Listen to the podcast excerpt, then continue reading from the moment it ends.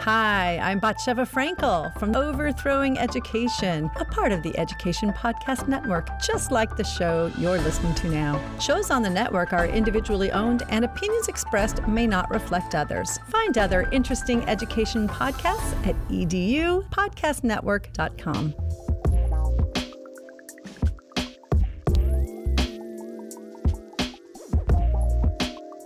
Hello, everybody, and welcome to another great episode of My EdTech Life.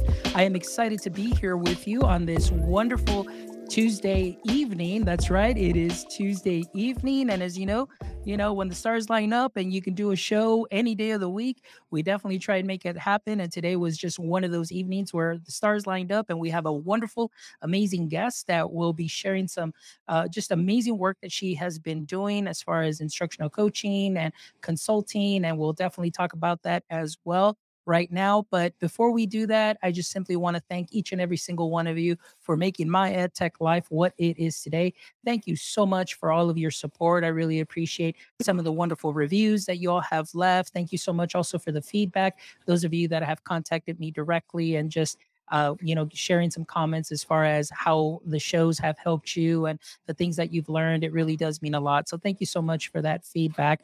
So again, I am excited today because we have Ashley Hubner here this evening, and Ashley's going to be sharing some amazing work that she's been doing. Ashley and I first connected together through a podcast that we actually got invited to. And we just definitely made that connection and finally like I said, the stars aligned and we are here together this evening. So, Ashley, thank you so much for being here tonight. How are you this evening? I'm doing great. How are you? Doing wonderful and like excited to talk to you because I know that you've been busy this last week, uh, you know, attending conferences, hmm getting to see some amazing educators face to face in real life. And also, you've got some a great a book that has already been out, and I'm really excited for you to share all about that. So, Ashley, let's go ahead and jump right in. So, for our audience members that are joining us right now live or will be catching the replay or listening to the podcast, can you give us a brief introduction and your context in education? Yeah. So um, my name is Ashley Hubner, and I am an instructional coach and curriculum specialist.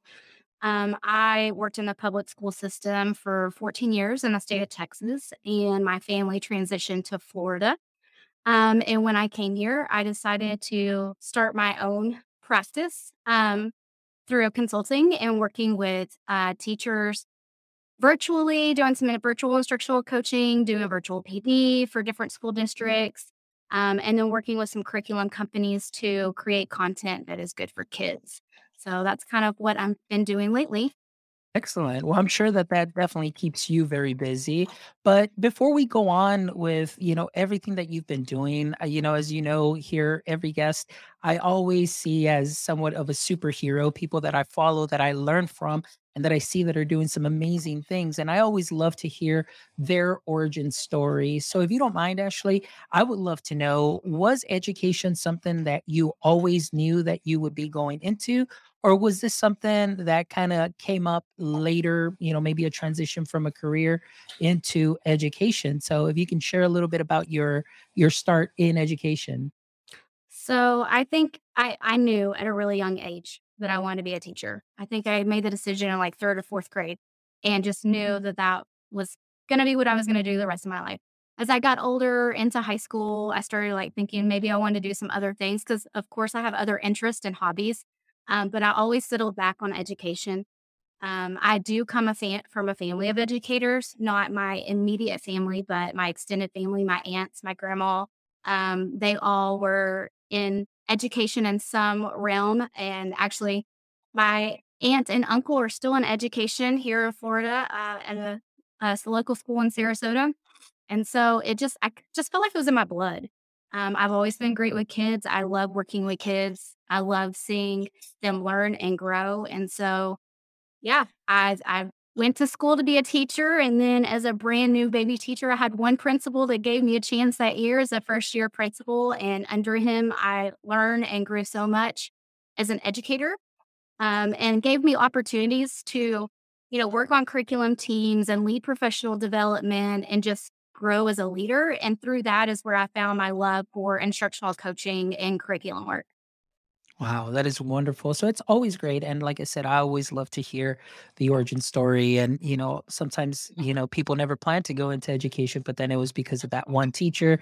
And a lot of times it's because of family. And then you just kind of found your way. But I, I'm always surprised too by a lot of guests, like such as yourself, that you mentioned, you know, third, fourth grade, you already knew that this is what it is that you wanted to do and that you wanted to be. And now, you know, like I said, through the opportunity of one principal, you're able to continue to grow and now you know growing into what you are doing today as far as you know getting that experience with instructional coaching writing curriculum and then of course we'll talk about your new book that is out as well but i want to talk to you just a little bit about that you know first year experience and just because you know there are a lot of first year teachers and i know for a lot of us that started you know many years ago you know just that being that first year teacher uh, can sometimes be very ominous and can be very overwhelming because sometimes we don't expect certain things and so on. But if you don't mind, maybe just sharing some things or just some pieces of advice, maybe for our first year teachers that are already well into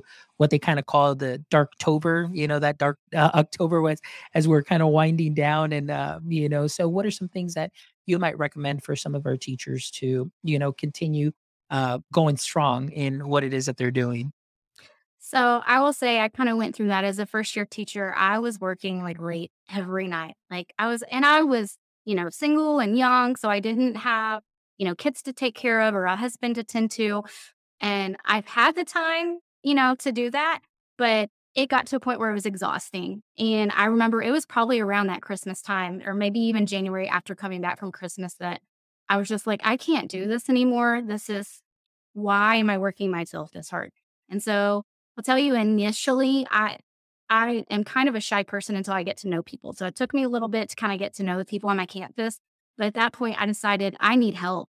And this is one of the reasons I went into instructional coaching. And I reached out to my mentor teacher, eh, who is one of my dear best friends now. Um, her name is Gabby Brown. And um, I reached out to her and I said, I need help how can you help me? How I need to figure out how to make this work. And we started working together and planning together and, you know, dividing and conquering the, the lesson planning part. And I just leaned on her for advice and learning. And through that, I created a better routine for myself and built in more capacity for myself so that I wasn't staying up late every single night trying to figure out how am I going to teach these kids the next day. But the first year is hard when, you know, we go to college and and they teach us all the things, but you haven't actually done it on your own. And so that first year is, is hard trying to navigate that. And so I just like to remind teachers to give yourself grace. Um, it's okay to not be perfect.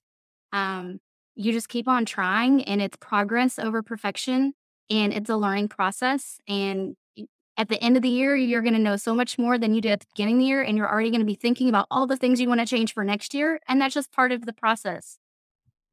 Oh, I love that. Thank you so much for that. Just wonderful advice. Cause I, I really wish that I would have known that when I first started as well as, you know, for myself, it was just a quick transition from one career to the next. Um, they, they needed a math teacher, and they're like, "Here you go." And and things that you do learn though, and and you kind of start seeing other people kind of help you. But that's just definitely some solid, wonderful advice. So Ashley, let's talk now. You know, being you know after your first year, you're starting to work. You know, building capacity, like you said, you have a principal that was very supportive, admin that were supportive. You're part of curriculum teams and then talking about instructional coaching. So, talk to me about the instructional coaching component. How did that come about as far as your transition from classroom to instructional coaching? So, first, I decided to go back and get my master's in curriculum instruction in mathematics. And so I did that. And after completing that, we had a position that opened up on our campus that was a Title uh, One position that was for providing intervention for students in tier two and tier three in the area of math. And so they hired me for that position. So I got to stay on my own campus. Um, and while working in that position, I started to really work with teachers. So it ended up going back to what is that tier one instruction? What is happening in the classroom during tier one that is affecting some of these kids who are coming into tier two? Um, because we were finding you know, some kids in tier two just have these few little gaps that when they got with me, it was easy, it was fixed, and we can move them right back into tier one. So then we started really analyzing that tier one instruction. And as we got new teachers to um, the campus, or you know, there was a couple brand new teachers fresh out of college, the administration started leaning on me to help and support them. And so that's how the instructional coaching started to come about. It wasn't an actual instructional coaching position, but I had the opportunity to work in that capacity with teachers. You know, and, and you, the thing that you talked about that I really absolutely love has been a conversation for myself for about two years now with one of our content specialists who is actually a math content specialist. And we're talking about tier one support, tier two, talking about MTSS and so on. And, you know, it's very important, you know, when you do have a lot of students in tier two, it doesn't necessarily mean that you may have a tier two problem, but it could be a, some tier two one things that we can tweak, which is that initial teach, that initial instruction, kind of changing things up. So, what are some ways? And and I know you said you were working with mathematics, but were there certain things that you saw that maybe could slight little tweaks for that tier one approach to kind of help some of those students? Was it mainly a lot of misconceptions, maybe? Was it vocabulary based? What are some of the things that you saw through your experience? I think it was um, the elimination of using scaffolds. So there was a lot of opportunities that I think that if we had put in place the correct scaffolds for these kids, they would have been able to have access to the curriculum and move at the grade level pace. But you know, kids who needed manipulatives weren't getting manipulatives or the visuals or the extra vocabulary instruction for the pre-teach. And so looking at some different strategies that we could use in the classroom to support those kids so that they could have access to the grade level content and still learn and progress, even though they might have a few gaps here or there. Yeah, and that's great. I love that you said that because those are some of the things too, and and it's great to see that. Uh, well, at least understanding that what we're seeing too was something that you saw as well, and really, uh, one of our biggest targets has been in the last two years is the use of either virtual manipulatives, also and or hands-on uh, manipulatives. We're big proponents of the concrete pictorial abstract. So being able to see it in multiple modalities, not just the standard algorithm, is something that has really made a change for our students. And that's something that's so important. And like you said, you know, it, it, the role of the instructional coach, being able to catch those things. And so on that side what were some of your approaches you know to be able to you know bring some additional support and additional pd to some of your teachers you know because sometimes you know there may be some instructional coaches out there maybe this is going to be their first year they're kind of like you know where do i start? What are some of the best ways to reach out and communicate to your teachers effectively on certain tweaks and changes that may need to occur? As we know maybe teachers were we're we're like no no this is the way i've always done it. What are some of the things that you have learned in your experience? So in that situation i actually had the opportunity that i already had relationships built. So i think that's the first place you have to start um, but i did have relationships built. I had um, trust for my teachers. They they valued my expertise in mathematics. So although I wasn't told to coach them, it was something I kind of just started to kind of push in and do on my own. So I would go into their planning and I would listen to them lesson plan and then I would offer ideas and suggestions. Um, the other thing I would do to follow up on that is then bring them the resources.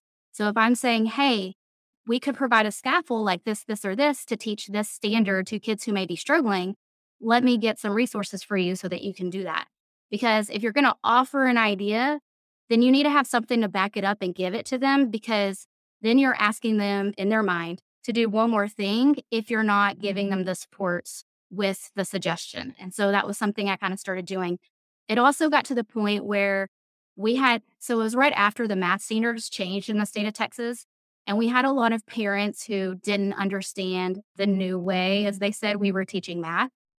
And so one of the tasks that my principal gave me was to create some model lessons for some of these standards. And I video recorded myself teaching it and what it would look like me teaching it in a classroom. And we posted this to our website for parents to see this. But while I was doing that, teachers were also seeing it. So they were also learning the ways that we're going to teach these new standards. And this is what it looks like by watching my videos and sharing those with their parents because their parents were coming and asking them questions and giving them pushback on this new way we were teaching math. And so then they could say, well, here's how you're supposed to teach it. And there was my video. And so that was another way to show them, um, just help them with instruction in the classroom.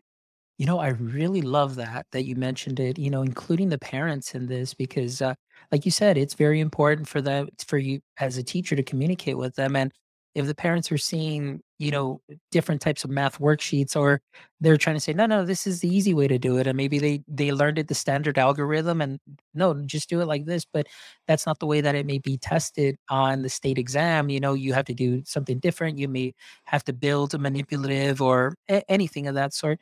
I love that idea, Ashley, that you were able to model those lessons, videotape them, um, and then put them out there for the parents. And then they served as a wonderful resource for teachers as well. As we all know, you know, with your teaching, things kind of change. And it's a way for us, even as teachers, to continually sharpen our skills to see the way that that maybe this new way of teaching or the you know just the new mo- uh, i guess the way we called it the new math is being done and I love it. You know, I, I think one of the things too, we do have this uh, math teacher. What they started doing is very similar to what you were doing, but they were creating Edpuzzle uh, hmm videos for their students as well. So that way they can go through the process step by step. But I think, you know, doing what you did and communicating to the parents, something that's definitely very effective. So definitely make a note of that for sure.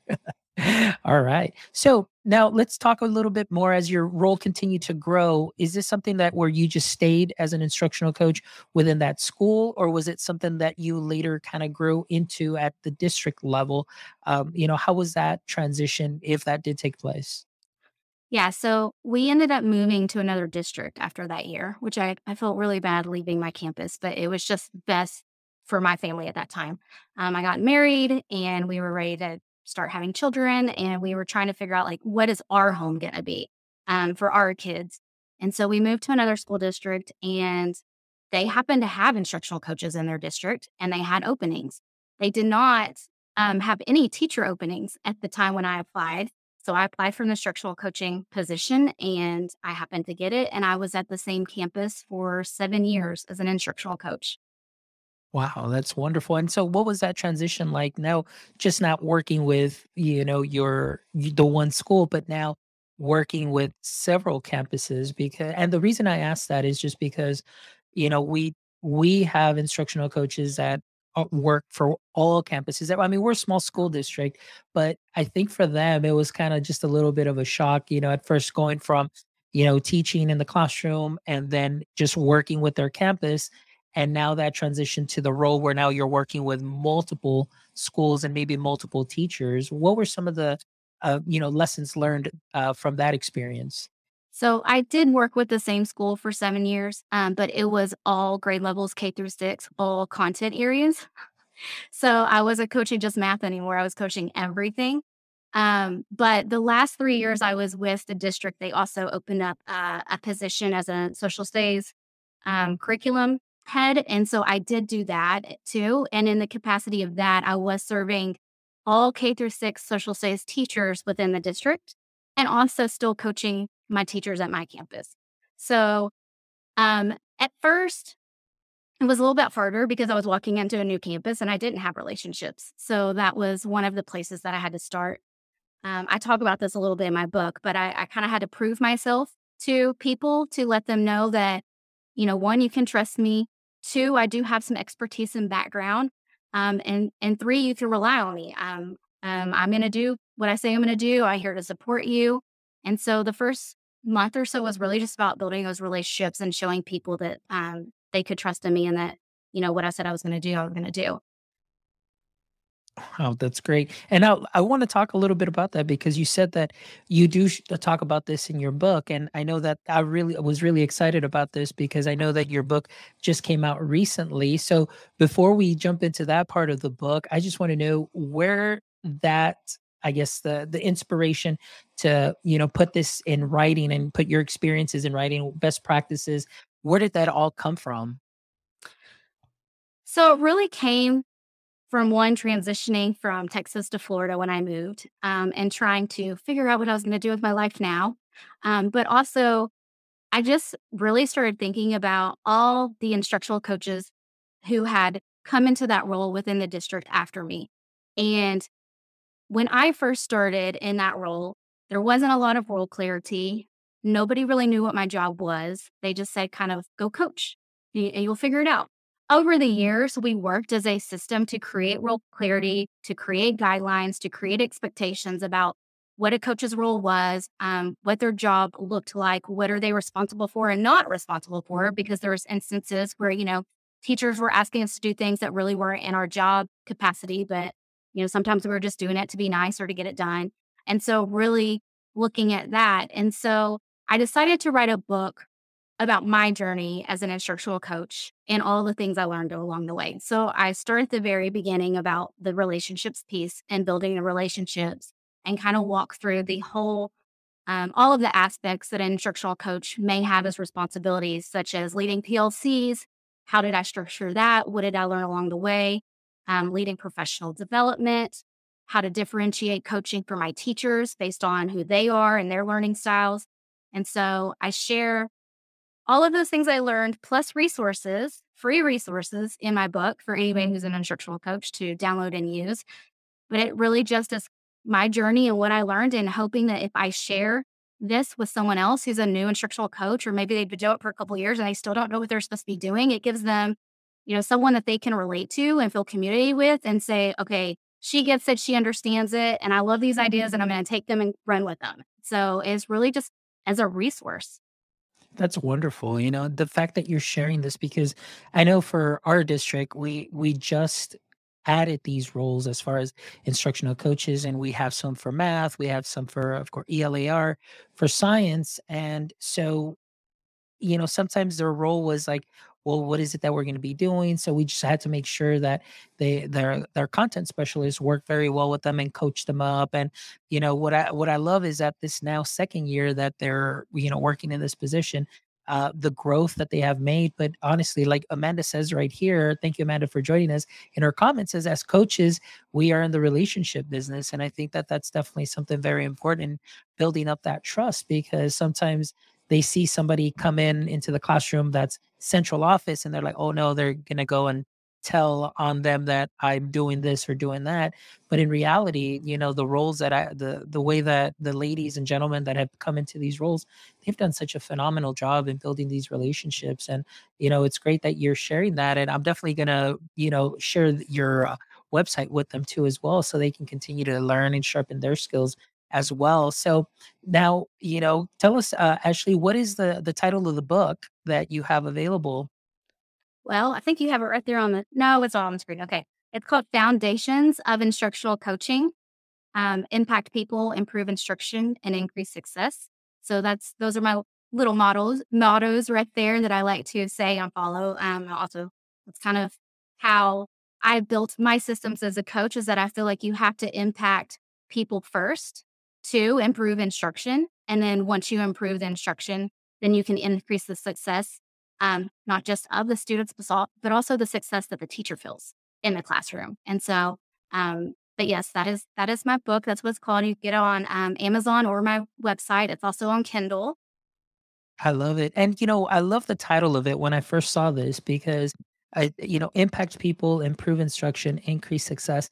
And I think that those are just very just wonderful points for somebody in your role as an instructional coach to be able to do because the level of impact and how you can impact a, a, a, teacher in such a positive way to you know show them that I'm here to help and then they improve their practice they sharpen their skills and then that in turn you know also affects the kids in such a positive way i think that's wonderful. And then of course improving the instruction there and then increasing success because obviously that's what we want. We want all students to succeed. So I love that. And so again, Ashley, you know, it's wonderful that you have all of these resources. And then, of course, on your website too, as well, I do see that you have a lot more instructional uh, resources that can be downloadable. Uh, tell us a little bit about the resources that would be that we would be able to find on your website too, as well. Um, there are a lot of uh, resources on there. Anything that um, I've seen talking to coaches is something they needed a resource for. I've pretty much popped it on there. I have um co- like how to start your first coach conversation, how to track your coaching um, data. I have some digital forms. Um, one of the things that I've used a lot is data tracking in the classroom. So just quick little data walks that you could do to get some global holistic data um, within a grade level or a campus and isolate some of those needs.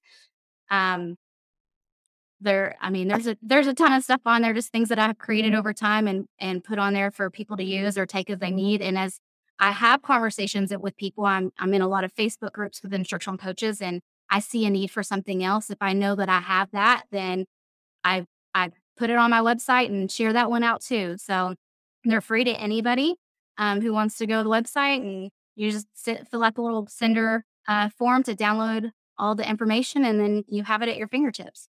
Perfect. Now, I want to talk a little bit about something that you mentioned there as far as data tracking and you know as as your role, you know, and your experience, yeah, I don't see that happening at least maybe because the position is fairly new, you know, in our district and so on. So I know that they do visit, you know, they, there's certain requests that get put in, you know, can you help and assist and so on. But for yourself, it through your practice, you know, or maybe just sharing some best practices, what would be a, a great way for you to or something to look out for when you are documenting? What should be some of the things that you write down as an instructional coach and you know possibly to help follow up? What are some things that you kept while you were instructional coaching? I think it depends on the purpose of the data that you're tracking. So one if you're trying to figure out what you need to work on, I would just do a more broad data tracking sheet, which I do have on my website. It is part of my access framework um, for instruction in the classroom, and it breaks it down into three areas looking at classroom environment, student voice, and then instructional practices. So if you're trying to kind of figure out like where to start, that's a good sheet to then collect some data to see what you're what you're seeing in the classroom and maybe what's missing. Um, if you know the campus goal, I always try to, you know, sit down with my, my administration and my leadership and say, okay, what is our goal? What is our, what are we progress monitoring? What does our growth growth plan say for a campus? And for us, for several years, it was literacy and it was the lower grade levels.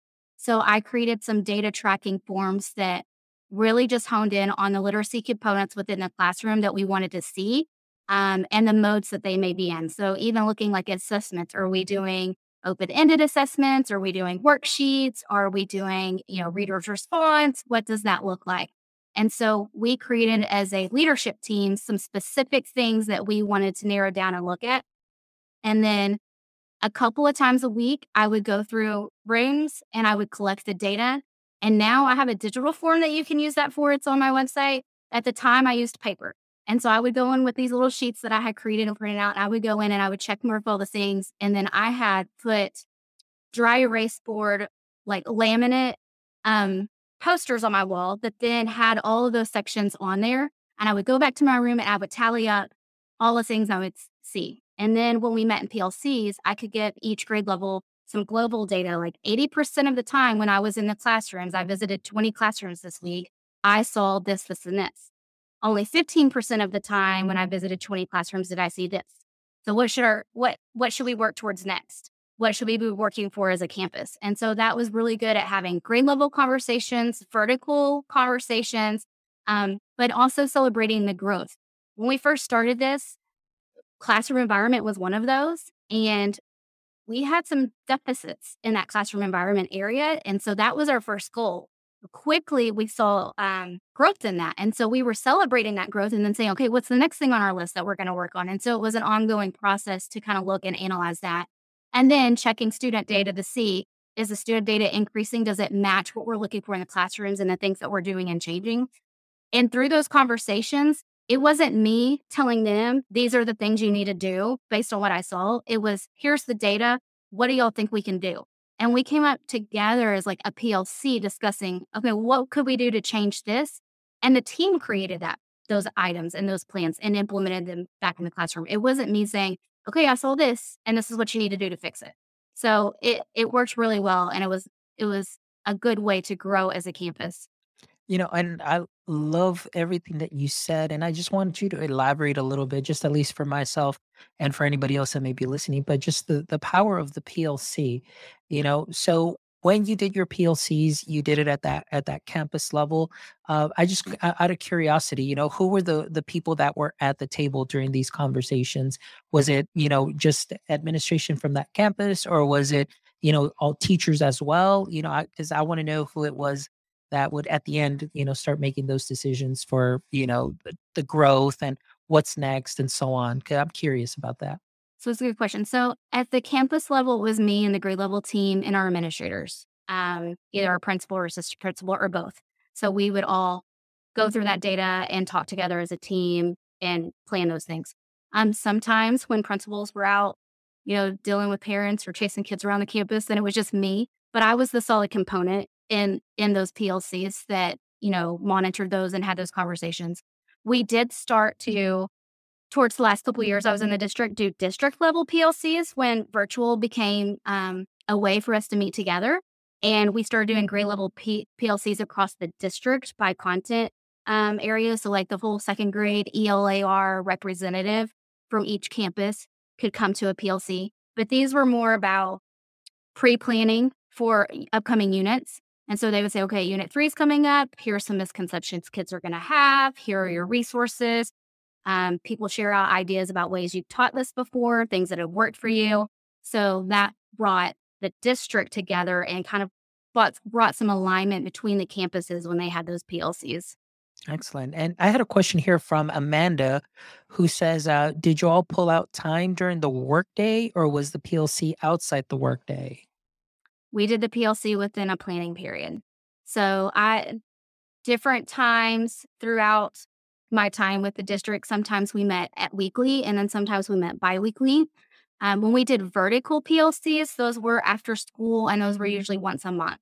And I would always have something planned for each vertical team. And we had like one representative per content area. So I would have an ELAR person that represented kinder first, second, get together and then usually a chunked third, fourth, and fifth uh, and sixth together, or however, depending on what the purpose was.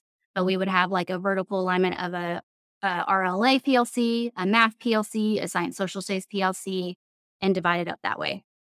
Wow, that's wonderful. That's great. Now, I and the only reason I asked that is because I know PLCs is something that we're really focusing on this year within our district. So some of the things that you know our our district has done is, of course, with the math content specialists, what they do is they'll do like what they call curriculum previews, and what that means is they'll meet you know once every other week and say okay guys for the next you know 15 days this is what's coming if you have any questions and these are the items you know that we see you know we use documents from like lead forward stating okay mm-hmm. which ones are weak our areas of weakness what we need to do and then provide those supports so that's something that has been very useful um, you know and of course they're recorded so if for some reason somebody can't make it or an admin says hey you know what i, I want to know and i want to keep in you know in the in be kept in the loop of things they're able to get access to all of that so you know I, i'm always looking for ideas that i can bring and share to the table and everything that you've been sharing today i'm like wow like I, I need to share these resources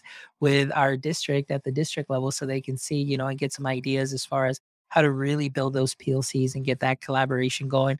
Like you said, you know, not only at the campus base, but I love that you also the vertically as well and aligning our curriculum vertically because that's something that's very important as oftentimes you know we've seen where teachers are teaching something you know specific standard that really isn't for like let's say fourth grade that'll come back in fifth grade and so sometimes for them it's a little hard to kind of like you know like this is where your lane is you know we'll worry about that in fifth grade but then you've got those fifth grade teachers that are like no no no it's okay you need to be teaching that in fourth grade so that way they come ready. So you know it's just those things that we're trying to work with but again, our the role is fairly new within our district, but we are definitely seeing some great benefits from it, and just the the amount of work that they go uh, that they do to help you know our students and most importantly help the teachers has been great. So everything that you're sharing today for me is gold and i'm going to share the episode with them too as well and check this out because what you've shared today is just something that is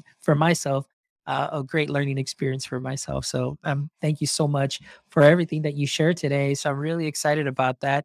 And so let's talk a little bit real quick because I know you were at a couple of conferences and I was like, wow, like, you know, you're out there now, you know, seeing people in real life and presenting and doing all those things. So I know this last week you were at TCEA and that you were at the Teach Better conference. So tell me a little bit about how that went. Let's start with the uh, TCEA first. Did you have any presentations uh, that you shared?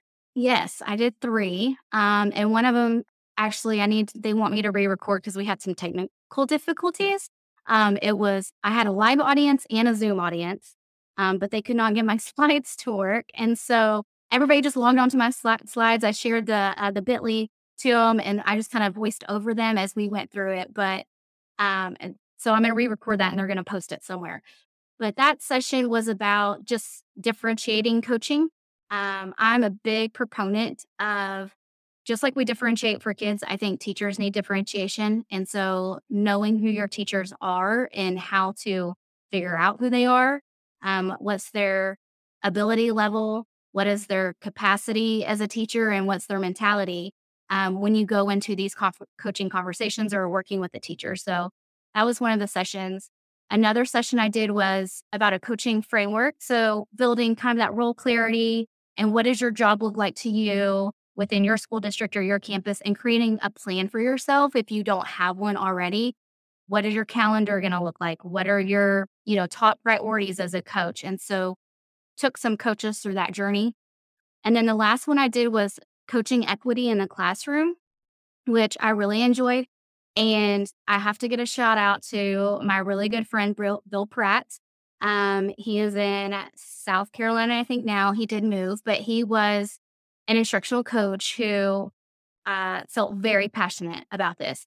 And he came to me and said, I want to build a session. Like, people need to hear this. And so we worked together to create a session to walk coaches through um, one, just looking at our influences and our biases and and analyzing that but then what are some tools we could mm-hmm. use to audit our curriculum to look at the classroom environment and instructional tools that are being used in the classroom and are we mm-hmm. creating equity for kids in the classroom and so that was one of the sessions that i presented wow. at oh go ahead no, no, no. I was going to say that's wonderful. I definitely want to catch that session for sure. So I'll definitely need to somehow either go to TCA and find that, or whenever you do another presentation or anything, please let me know or let us know because that'd definitely be a great topic for sure. Yeah, it was it was a really good conversation, and this was something we started over a year ago. We did it virtually in three different sessions, and anybody could join, and we recorded them and I have them on, I had saw it on my website. I have a courses page and I have the coaching equity one. It's for mm-hmm. free. Anybody can log in. It's in Thinkific, but it has pretty much all the same resources plus all the video recordings from the live podcast. I just took that kind of summarized it into a shorter, like one hour session. But all those resources are there for anybody who wants to look into that. Um, and then that right now. That's awesome. I'm I'm already looking at that and I, I went ahead and shared the direct link there in the chat. So at least it'll be there. So if Amanda wants to check that out, she can. But again, all of this will be posted on the podcast episode page for sure. Oh yeah. So uh, continue, Ashley, because I I'm sorry about that. I just You're fine. this is great. Um, so I was just gonna say at Teach Better, when I went to Teach Better in Ohio, first of all, what an amazing experience to meet so many people in person that I've only known virtually all my not like as long as I've known them. And to so to see them in person and and give them a hug and connect was just amazing. So if you can go next year, Fonz, you really need to go. It's it's so fun. Uh, but I presented the coaching framework, the same session I did at TCEA, but I changed the audience. So I was pre- presenting more to administrators and how do you build co- coaching capacity within your district, whether you have instructional coaches as a position or not. And so we talked about what could that look like on the teacher leader position um, as a mentor, and how do you build in coaching that way? As an assistant principal or a principal, what does coaching look like for you? And how do you build that in so that it's not evaluative? And so just talking through those conversations and thinking about, okay, who do you have on your campus that can coach? And what is that role going to look like? And then how do you plan that out through the school year? When are these opportunities going to happen? And and creating some role clarity for that because I do believe anybody can provide instructional coaching just like I did as a an interventionist beginning in math. I was kind of a teacher leader that was doing some unintentional coaching. So I think if we set our mentor teachers up in the right atmosphere with the right newbies that they're going to be working with, like what does coaching look like from them? Um, we often have team leads or department heads what does coaching look like coming from those people? So there are a lot of districts out there that don't have instructional coaching. So how do you build this in to the system you already have? And so that was a, a little bit of a deviation than what I presented at TCEA.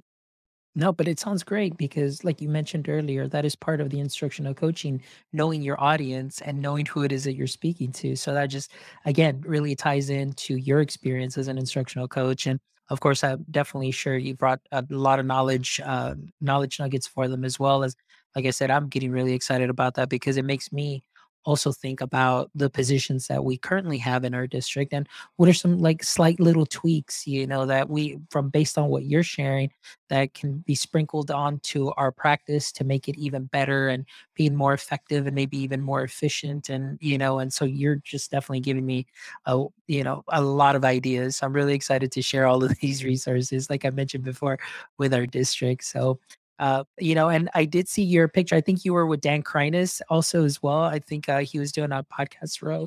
So that was great. I mean, I saw a, a lot of amazing educators there. And I think you're absolutely right. You know, I'm definitely going to have to invest in myself for next year and definitely make it a, a point to make it out to that conference because I saw everybody having a great time and just some amazing education leaders that were there too as well sharing.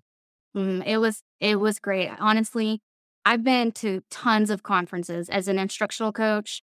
Um, I told some people there, I was like, they use they send us all the time to conferences to be like the trainer of trainers. You go and learn this information, and then you come back and train our staff, or you're going to be the keeper of the knowledge, and then you're going to sprinkle it to everybody else, you know, throughout the rest of the year. And this was the first time I got to go to a conference where there was no expectation of me to bring something back. I was just going to soak it all in and enjoy it and it was the best learning experience ever. There was not one speaker or one session that I sat in that I was like, why am I here? Like everyone was so impactful, so motivating, and just seeing there, I just learned so much. So it was probably hands down the best conference I've ever been to. Awesome. So shout out to Teach Better. And thank you guys for the amazing work that you're doing. Well, Ashley, it, has been wonderful. Thank you so much for stopping by and being part of my the My EdTech Life podcast and just sharing just the amazing work that you're doing. And like I said, I'm definitely excited because this was like my one hour PD session that I get to share now with my district. But obviously our viewers and listeners will definitely they're going to gain so much from what you shared. So thank you from the bottom of my heart for everything that you do and everything that you continue to do. And I'm just really excited to continue to hear of your wonderful success as you're out there making a difference and, you know, just bringing some more knowledge and equipping our educators you know to continue to grow within this role or for the new uh, you know instructional coaches that may be out there that there is a wonderful resource in you that they can reach out to and learn from and learn from your experiences as well. So that's wonderful. So thank you so much. But before we go, I always love to end the show with these three questions for our guests. So here we go. Ashley, question number one for you. In the current state of education, what would you say is your current edu kryptonite? Oh, and can you remind me what the edu kryptonite was? Oh, the edu kryptonite is what you see right now that is definitely just making you weak. You know, like that's what kryptonite did to Superman. Just Yeah. really. So, what is it right now that you may be either seeing or hearing that just really has you like, ugh, like, I think it's just the burnout that I keep hearing from people, and that um, I know that this is a season for many that are that is still difficult and hard. Um, and I say season because my hope is that it's not always like that for those people. Um, I also do a lot of talk with Kelly Connor's cycle of change, and I coach coaches on understanding that cycle so they can support teachers. But I think that's where, as coaches, we need to come in and support those teachers and help them. So, right now, I think that's kind of what my edu kryptonite would be. All right, good answer. All right, question number two. If you could have a billboard with anything on it, what would it be and why? So I have a favorite quote that I try to stand by. Um, and it makes me, gives me like a sight or a goal of who I want to be inside. And so it says, in a crowd of roses, choose to be a sunflower, thornless and abundant in seed, seeds. And that's what I would have on a billboard. And it's also my quote on my Facebook page because it reminds me to be thornless. Like I need to be nice. I'm not going to be the one shooting the daggers at you. Um, but being abundant in seeds is, you know, that's what we do as instructional coaches. We're spreading seeds all day long. Every person we talk to, interact with, every facial expression in the hallway can be a seed. And so I just think that that is good for us to remember. Oh, I love that. And you're absolutely right. You know, every day as you go out there, you are sharing that seed and just like just that knowledge. So that is such a wonderful quote. I really love that. All right. And the last question for you is if this was your podcast and I was a guest on your show, what would be one question you'd like to ask me? So I would like to ask you who is your green dot? And what I mean by that is um, at Teach Better, we talked about um, having a focus, like almost like a laser focus, like you think of a red laser beam, but thinking of a green laser beam and looking to the person that inspires you the most as your green dot that pushes you to be the best educator that you can be. So, who would be your green dot? My green dots, you know, lately because of how I've gotten to know them and just the writing and the work that they're doing, I'd say like my green dot right now would be um, that I'm kind of like laser focused on is probably Jorge Valenzuela.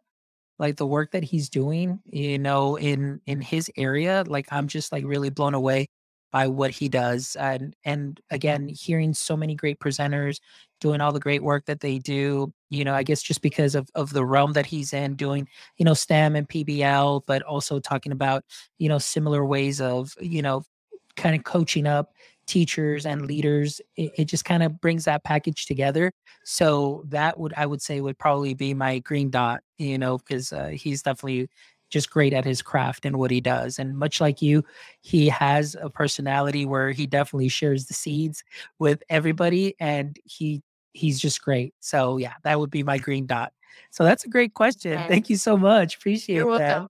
All right. Well, Ashley, again, thank you so much. It's been an honor and a pleasure to have you here. And I'm really excited, like as always, for your work and what you continue to do. And as you know, every guest on my EdTech Life always has an open invite. So anytime you'd love to come back, maybe for your next book or any other projects that you may be working on, you definitely have an open seat available to you. So thank you for sharing your knowledge today, sharing your experiences. And like I said, I'm definitely gleaning a lot from them. And I know that our audience members will too as well. So thank you so much. And for everybody that joined us today, Amanda, thank you so much for your questions and your comments uh, this evening. And for those of you that are going to be catching uh, the episode later on or catching the podcast, thank you as always from the bottom of my heart for making my EdTech life what it is today.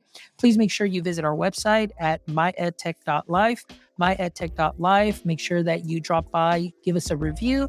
We'd love to hear from you, or you can stop by our merch store as well, as we've got some great, uh, you know, conference wear. You know, hoodie season is already here, so get yourself a wonderful hoodie or a cap uh, and of course, all of that goes to contribute to our mission, our vision, and our passion of doing this, doing what we love, which is connecting educators, education professionals, creators, one show at a time. Please make sure that you give us a like and a follow, subscribe to our channels, and follow us on all social media. And as always, my friends, from the bottom of my heart, like I always say, until next time, stay techie, my friends.